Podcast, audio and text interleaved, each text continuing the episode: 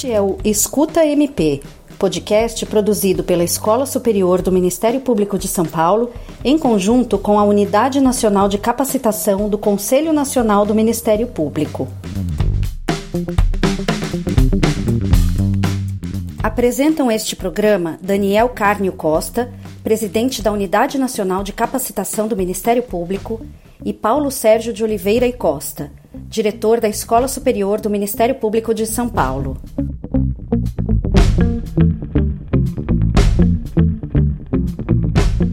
Nesse terceiro episódio da série sobre a resolução CNMP 244/2022, temos conosco o Corregedor Nacional do Ministério Público, Dr. Oswaldo da Buquerque.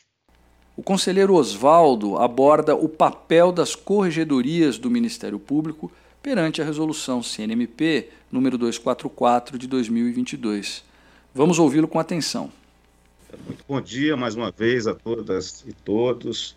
A justificativa desse, desse evento é, nos traz como objetivo a busca desse debate da movimentação na carreira com base nessa resolução 244, que teve a preocupação de garantir cumprimento dos princípios constitucionais, principalmente da impessoalidade, da isonomia, da eficiência, sem contar a própria transparência que tem que basear toda a atividade do Ministério Público. E o que se busca e se buscou com essa resolução e o aperfeiçoamento da legislação foi justamente aferir a justa e eficiente aferição mesmo do merecimento de cada membro, com critérios objetivos que nos permitisse ser justos, corretos e premiar esse merecimento daqueles que mais se destacam, daqueles que mais se dedicam. Mas a partir desse momento em que nós buscamos os critérios mais objetivos, é que muitas indagações começam a surgir na nossa, na nossa mente. É um tema por demais controverso e eu ouso dizer que essa movimentação na carreira desperta, como todos sabemos, discussões acaloradas. Nós temos até conflitos, muitas vezes, de gerações dentro do próprio Ministério Público sobre esses conceitos, sobre essas avaliações. Temos colegas que coexistem em, em mesmo local e época, mas têm uma, várias concepções diferentes da vida e da própria carreira do Ministério Público. Né? Colegas que vêm de uma época bem anterior à Constituição, onde a, a, o Ministério Público era focado, tinha sua, sua atividade basicamente focada em intervenções judiciais. E nós passamos a ter uma instituição única no mundo, como todos sabemos, que é a defensora do regime democrático, de todo o arcabouço jurídico nacional. E essas diferenças de concepção perpassa por duas mudanças bem visíveis ao longo do tempo. Implementação dessas novas tecnologias no desempenho das atividades e também o próprio posicionamento da carreira, principalmente no interior do país no início do nosso debate, do nosso seminário, nós falávamos, professor Mazili, das diferenças regionais. Né? E, por coincidência, naquele momento, é, o Procurador-Geral de Justiça do Amazonas me fazia uma colocação que ele, para chegar ao município de Guajará, no Amazonas, ele precisa, via Brasília, passar por Rio Branco, ir para Cruzeiro do Sul, que é minha terra natal, no interior do Acre, onde de lá vai por via terrestre a Guajará. Então, são inúmeras dificuldades. E como avaliar essas diferenças e essas peculiaridades locais? Esse é o objeto do nosso debate. Temos em controverso que muitos dos membros da, da nossa instituição vivem em cidades distantes dos grandes centros urbanos. E isso se estendeu muito. E também eu ouso afirmar que aquele recém-possado a partir do momento que ele ingressa na instituição, ele passa a olhar justamente a movimentação na carreira, visando avançar dentro do trabalho ministerial e sempre, evidentemente, em busca das melhorias até das suas próprias condições é, materiais e do seu aperfeiçoamento nos centros mais avançados. Daí a importância que nós temos de conferir um tratamento adequado ao regramento das promoções e remoções e estabelecendo uma confiança que demonstre que a concorrência será justa, será igualitária, terá isonomia e os critérios de avaliação serão feitos com equidade. E aí que começam justamente os, a dificuldade de se estabelecer critérios de julgamento, porque nós temos tantas diversidades a serem avaliadas, como muita subjetividade naquilo que diz respeito aos próprios conceitos que norteiam o merecimento. Eu queria trazer, apenas é, fazendo uma reminiscência da origem dessa resolução, essa resolução 244, ela veio em substituição à resolução número 2 de 2005.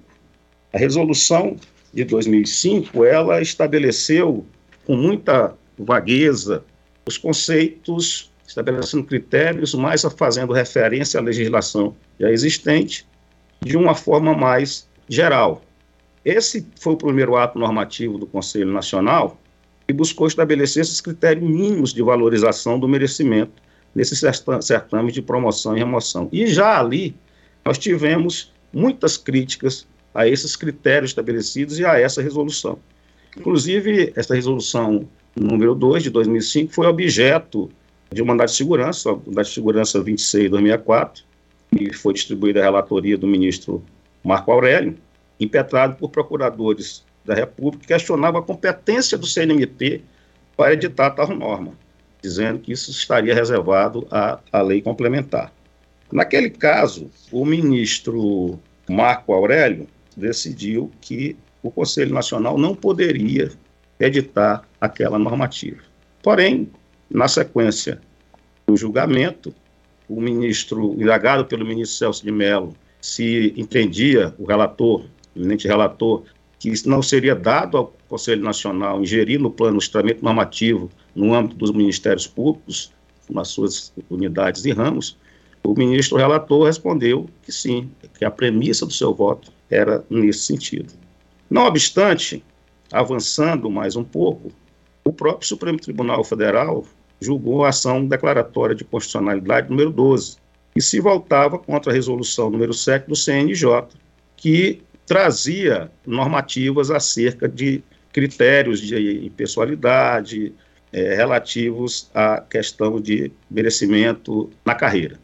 E o, o STF, decidindo essa, resolução, é, decidindo essa ação declaratória de constitucionalidade acerca da resolução, disse o seguinte, que a resolução 7 de 2005 tinha caráter normativo primário e tinha por finalidade debulhar os próprios conteúdos lógicos dos princípios constitucionais centrada a regência de toda a atividade administrativa do Estado, especialmente a impessoalidade, a eficiência, a igualdade. Indubitável que, a partir daí, tanto o CNJ quanto o CNMP passaram a não ter nenhum problema quanto à interpretação da possibilidade de normatização desses critérios de movimentação na carreira. E aí nós trace, trazemos aqui a resolução 244 de janeiro de 2022, essa resolução foi fruto de uma proposição apresentada pelo conselheiro, pelo então conselheiro Luiz Fernando Bandeira de Mello, em março de 2021, e foi objeto de grande debate com todas as unidades e ramos do Ministério Público, bem como com as entidades de classe da instituição, e ofereceram diversas sugestões à proposta originária. O relator da proposta foi o conselheiro Sebastião Cacheta, e eu gostaria de destacar aqui rapidamente o que disse o conselheiro Sebastião Cacheta no seu voto condutor da aprovação da resolução 244. Ele disse: a proposta que ora se pretende aprovar foi destrinchada em cinco capítulos, cada um deles tratando, respectivamente, das normas gerais de promoção por merecimento, da remoção por merecimento e também da permuta, e, evidentemente, as disposições finais e transitórias. Destaque-se quanto ao ponto que, ao separar a promoção da remoção por merecimento, buscou-se evitar o conflito da resolução com as leis orgânicas que regem os diversos ramos e unidades do Ministério Público, garantindo-se a harmonia sistêmica nos casos em que o Instituto da Remoção por Merecimento não é previsto na legislação de regência, como no caso do MPU. E aí nós já vimos a, a preocupação que o Conselho teve em estabelecer uma normativa que não conflitasse com as normas de regência das unidades e ramos e, consequentemente, não ferisse a autonomia de nenhuma dessas instituições. E isso é um ponto muito positivo quanto a essa, essa resolução 244. A busca de não cometer nenhum tipo de ingerência administrativa na autonomia institucional. Por outro lado, quanto a outros pontos, ele diz: evitou-se nível de detalhamento que pudesse esbarrar no regime legal estatuído nas normas jurídicas locais. Está em consonância com o que eu acabei de dizer. Prezando pelo princípio da unidade, unicidade do Ministério Público, sem, no entanto, desprestigiar o princípio da autonomia administrativa dos ramos e unidades. Essa norma, portanto, ela confere primazia aos postulados da confiança legítima e da segurança jurídica, buscando, dentro da possibilidade, o estabelecimento de critérios de merecimento para remoção e promoção. E é necessário termos essa norma reguladora, porque conceitos como desempenho, operosidade, prestígio e segurança nas manifestações processuais devem ser adaptadas às feições resolutivas e extrajudiciais dos tempos atuais. Essa medição da produtividade não pode ser feita de forma meramente aritmética. Por óbvio, ora, a confecção de uma denúncia criminal, muitas vezes, ou regra geral, não vai despender o mesmo tempo da confecção de uma inicial de ação civil pública, ou talvez, e principalmente no, no momento atual que vivemos, a celebração de um acordo de não persecução e até um acordo de ajustamento de conduta. Nós sabemos que se demanda um tempo muito grande para que consiga chegar a um bom termo de ajustamento de conduta entre as partes envolvidas, buscando a resolutividade de um conflito. Essa nova atividade do Ministério Público, no meu entendimento, é que traz hoje essa preocupação maior e essa dificuldade que nós temos de fazer corretamente essa avaliação e sermos justos na aplicação dos critérios de merecimento. Isso, isso causa uma angústia muito grande, tanto para os membros que buscam a promoção ou a remoção, mas também, de forma geral, na administração superior da instituição. Procuradoria Geral de Justiça, Corregedoria Geral e os conselhos superiores. A falta de regulamentação e previsão exata do significado desses parâmetros gera, infelizmente, uma certa insegurança jurídica. E até mesmo no plano da realidade social e desconfiança de que o, o julgamento desses processos tenha um cunho exageradamente subjetivo e injusto.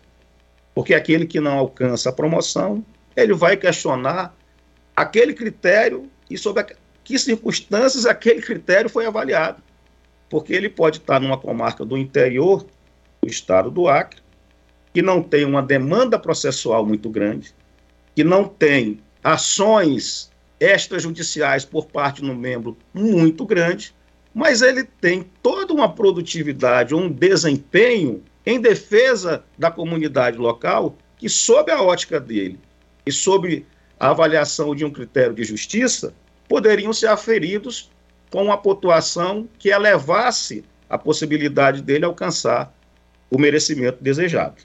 E essa diversidade de, de interpretação desses parâmetros também é fonte grande de litigiosidade na, nesta Corte de Controle, no CNMP, neste Conselho Nacional.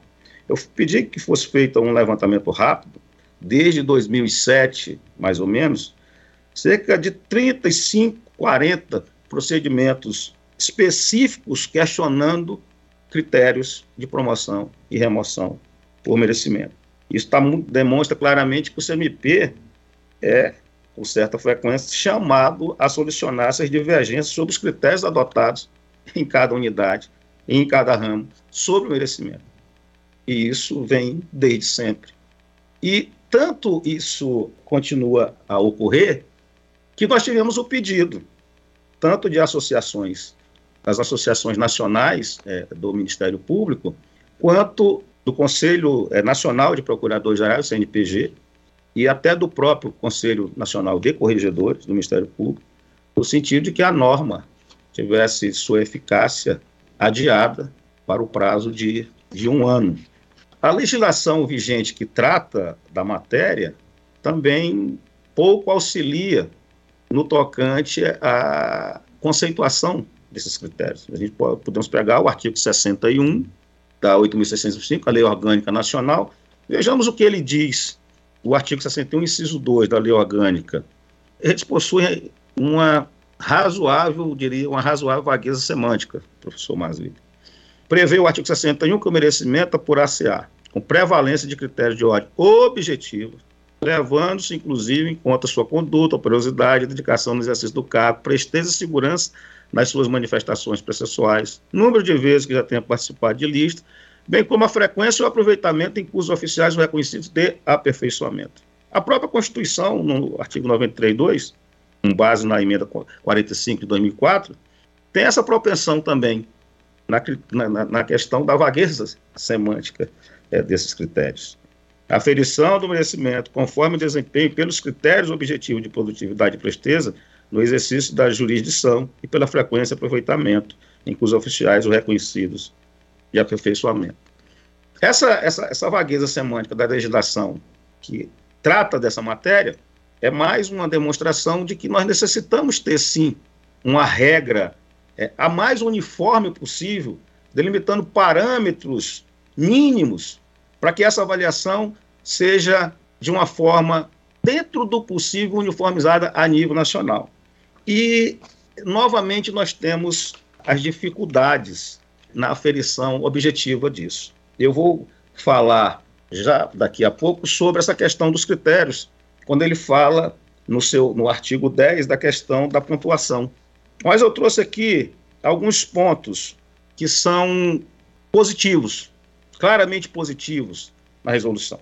Alguns parecem até uma coisa muito básica de se dizer, mas dentro de procedimentos que não tem como não cair na subjetividade da análise daquele caso concreto, são pontos que eu entendo muito positivos. A exigência, por exemplo, da necessidade de julgamento em sessão, em sessão pública e nominal, aberta e fundamentada das promoções. Eu sou de um tempo, professor Basílio, que algumas sessões de promoção, de remoção, eram feitas em reuniões reservadas do gabinete da Procuradoria Geral de Justiça e não se tinha a publicidade a transparência que hoje, pelo menos, já está normatizada e se exige por parte das administrações superiores. Necessidade de declaração dos fundamentos de convicção dos votos dos membros do Conselho Superior, que é justamente é, uma sequência da necessidade da votação pública e nominal, aberta e fundamentada.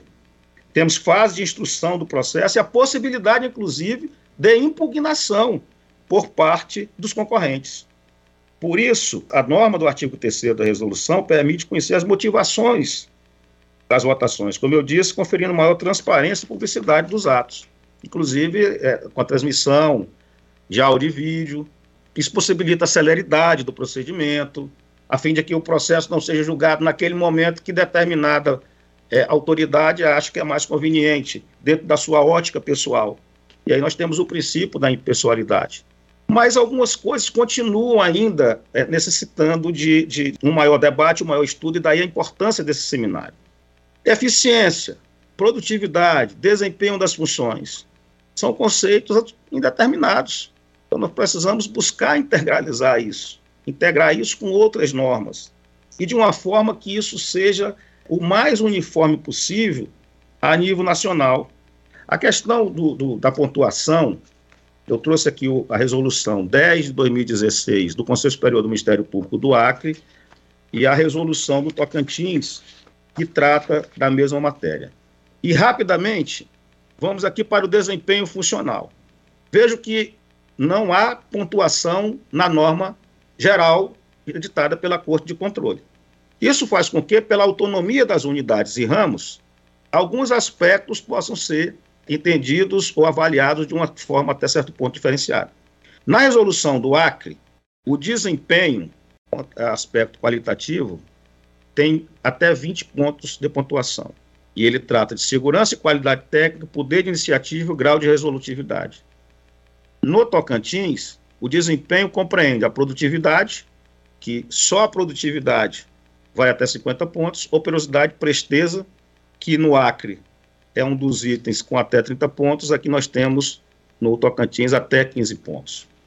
Eu trago apenas aqui, poderia é, estender mais, mas trago apenas aqui para verificar a diferença nos critérios de avaliação e naquilo que se entende como maior produtividade, maior desempenho, maior dedicação ao cargo, e daí a importância de, desse debate para que a gente chegue e avance. Já avançamos muito da resolução 02 para a resolução 244, mas precisamos avançar ainda mais. A questão da resolutividade, por exemplo, aparentemente é citada de forma vaga na resolução, ela faz referência à resolução 54 deste Conselho Nacional e à recomendação de caráter geral número 2 da Corregedoria Nacional, desta Corregedoria Nacional. A 54 trata da Política Nacional de Fomento à Atuação Resolutiva e é de 2017 a recomendação de caráter geral da Corregedoria Nacional de junho de 2018. E ela trata aqui, apenas rapidamente citando é, o exemplo do, do, do quanto nós necessitamos aprimorar e buscar essa, essa unidade de entendimento acerca desses critérios, ela traz princípios e diretrizes gerais acerca da resolutividade. Então, rapidamente, nós temos 21 itens a serem avaliados na questão da resolutividade. E, por força da resolução 244, devem ser aplicadas pelas unidades em ramos. Então, sem citar todos, evidentemente pelo tempo, mas diz aqui o seguinte: para avaliação, a orientação e fiscalização qualitativas da resolutividade das atividades dos membros e das unidades do Ministério Público Brasileiro, brasileiro nos planos extrajudicial e judicial envolvendo atuação criminal, civil, tutela coletiva especializada, respeitadas as peculiaridades de cada unidade, serão considerados, entre outros, os seguintes princípios. E só aqui os detalhados, detalhados nós temos 21, somente acerca da resolutividade conhecimento das deficiências sociais e das causas locais. Lembram que eu cheguei a falar mais no início daquele promotor que está, daquela promotora que está no interior do Acre, numa cidade pequena, que não tem grande demanda judicial, não tem grandes questões locais, mas ele está envolvido com a comunidade. A, a recomendação da corregedoria trata disso. E aí nós precisamos avançar no debate para que isso seja observado de uma forma mais uniforme em todo o Ministério Público brasileiro. Capacidade de articulação, autoridade ética para mediar demandas sociais, capacidade de diálogo e de construção de consenso, atuação com relação à proteção e efetivação, dos direitos e garantias fundamentais, utilização de ambiente de negociação, contribuição para a participação da comunidade diretamente interessada. E aí nós vamos a uma série de princípios e diretrizes que devem ser observados por força da 244 por todas as unidades de ramos. Mas na prática, nós temos essa observância? Tenho quase certeza que não se chega a tanto ao se esmiuçar a questão, por exemplo, da resolutividade. Teria muitas outras coisas aqui para citar em termos práticos, mas o tempo avança. Então, eu trouxe algumas notas rápidas e alguns comentários sobre a resolução 244. Nós temos algumas disposições da resolução que são repetições dos artigos da Lei Complementar 75 da Lei Orgânica Nacional, 8.625. O artigo 2 quando fala da, questão da sessão pública, meio de votação nominal aberta e fundamentada, é uma excelente previsão, garantindo uma forma única, correta, de votação com transparência, evitando justamente votações secretas e manipuladas. Isso é um avanço enorme na resolução. Os debates que eu falei e os fundamentos que serão registrados e postos à disposição do público, inclusive com transmissão de áudio e vídeo. Essa norma justamente permite conhecer a motivação dessas votações. Como eu disse antes, transparência e publicidade. A previsão sobre a transmissão pública dessa sessão garante celeridade e transparência nesta votação. Temos aqui, vou avançar, os fundamentos no artigo 9 trata da votação. Os integrantes do Conselho Superior deverão declarar os fundamentos de sua convicção com individualizada aos critérios utilizados. Isso é importantíssimo para que se demonstre que o julgamento foi justo. Essa norma contempla justamente a necessidade de motivação. Isso confere maior controle relativo aos atos. A contabilidade relativos a cada ato, a cada voto, é a cada critério de de motivação. É uma prestação de contas do Ministério Público com relação à transparência e à justiça da promoção. Teria aqui mais algumas questões, tenho alguns segundos para encerrar, professor Basílio, então eu vou avançar bem. Eu trago algumas incongruências da norma. Falta uma melhor sistematização dentro da resolução. Disposições procedimentais e materiais são alternadas indevidamente, isso pode confundir. Temos, por exemplo, normas procedimentais nos artigos 2, 3, 9 e 17. A questão das providências administrativas, no quarto, parágrafo 2, no artigo 15. Critérios avaliativos já no quinto, no oitavo, no nono também e no 13. Isso pode contribuir para dificultar a uniformização de todo esse procedimento a nível nacional. E, por fim, quadro de pontuação. O artigo 10 traz o quadro de pontuação, mas não há remissão direta a nenhum dispositivo que explique quem vai elaborar esse quadro. Mas nós podemos entender, numa interpretação sistêmica, professor Mazili, desse, dessa resolução, que esse quadro deverá ser elaborado, a princípio, pelas corregedorias, porque o artigo 15 diz as corregedorias do Ministério Público centralizarão a coleta de dados para avaliação de desempenho, de produtividade e de presteza, fornecendo os mapas estatísticos aos conselhos superiores e tornando disponíveis informações sobre os concorrentes às vagas a serem preenchidas. Eu acho que isso pode ser, a resumindo, a resolução está longe de ser unanimidade. Penso que ela pode e deve ser aperfeiçoado, isso vai fortalecer o processo é, relativo ao merecimento nas promoções e remoções. É uma avaliação mais justa. É, sinto falta na resolução e, e, e, e o fato de nós termos a sua vigência adiada por um ano vai possibilitar que eventos como esse façam que nós possamos estar aperfeiçoando é, é, essa legislação e talvez devamos caminhar para o estabelecimento de parâmetros de pontuação e sermos mais específicos em qual órgão da administração, e no meu pensamento deve sim ser a corregedoria a fazer isso, devem elaborar esse quadro de pontuação, porque esse quadro tem que ser, ele é exigido e tem que ser é, publicado um tempo antes, conforme a norma da resolução 244, antes da votação dessas promoções e dessas emoções por merecimento. Eu teria algumas outras questões a colocar, eu quero apenas lembrar que, além da recomendação de caráter geral da, da Corregedoria Nacional e da própria Resolução 54 desta Corte de Controle sobre a resolutividade e sobre os parâmetros de avaliação da resolutividade, da qualidade da atuação dos membros e unidades do Ministério Público, nós temos, lembrando aqui, o professor Mazili fez questão de falar do promotor resolutivo, que foi, nós temos o CONAFAR, que é o Comitê Permanente, professor é, nacional de fomento à atuação resolutiva, que hoje está sob a presidência do eminente conselheiro Antônio Adílio. Ele formou agora grupos de trabalho, grupos de trabalho, com o objetivo geral de estudar e propor medidas para o estabelecimento de uma cultura institucional de atuação resolutiva. E isso nós sentimos falta a nível nacional. Logo que foi instituída a possibilidade ou a exigência do Conselho Nacional de que os ministérios públicos estabelecessem comitês de resolutividade, na época eu era procurador-geral de Justiça do Ministério Público do Acre e final de 2014 e início de 2015 nós criamos um núcleo de fomento à autocomposição. Mas por falta até dessa cultura, de uma forma geral, dentro dos MPs, e também porque na época não havia um fomento maior a que isso fosse uma prática mais diária na instituição, diferentemente de hoje, que nós estamos muito a trabalhar e a fomentar essa atividade é, resolutiva, não avançou. Mas eu tenho certeza que agora, com esses grupos de trabalhos, de trabalho, nós teremos justamente um fomento a essa atividade e, consequentemente, um melhor é, estabelecimento desses critérios de resolutividade para fins de análise do merecimento dos membros, o que é justo.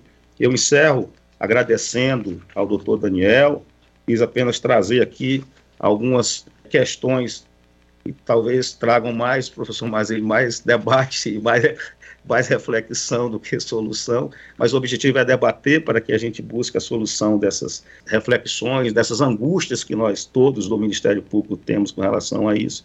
Agradecendo ao doutor Daniel, agradecendo a todos que estão aqui a nos acompanhar e a trocar essa ideia conosco nesse, nesse bate-papo virtual. Eu encerro falando lembrando o que nos ensinava Santo Agostinho, que eu entendo perfeitamente cabível para esse momento e para esse debate. Façamos o que pudermos e, se não pudermos, peçamos a Deus que possamos. Muito obrigado pela atenção e que Deus abençoe, continue a abençoar todos nós. Eu entendo que foi providencial a lembrança que o Corregedor Nacional fez acerca do processo de elaboração e aprovação da Resolução 244-2022, que passou por um verdadeiro processo democrático de escuta de todos os ramos, de amplo debate, com participação das unidades do Ministério Público, bem como das associações de classe. Então, de fato, é um tema que deve ser discutido por todos, daí porque a resolução trouxe muitos avanços, como bem trazidos, bem colocados pelo Corregedor Nacional no âmbito do prestígio da atuação resolutiva do Ministério Público, da consideração da diversidade como critério principiológico em sua essência, além da tomada de decisão fundamentada, transparente e sempre passível de discussão e de impugnação. Fica aqui então o registro do papel basilar da corregedoria nesse processo, aliás, tema que também foi trazido pelo palestrante Hugo Mazili.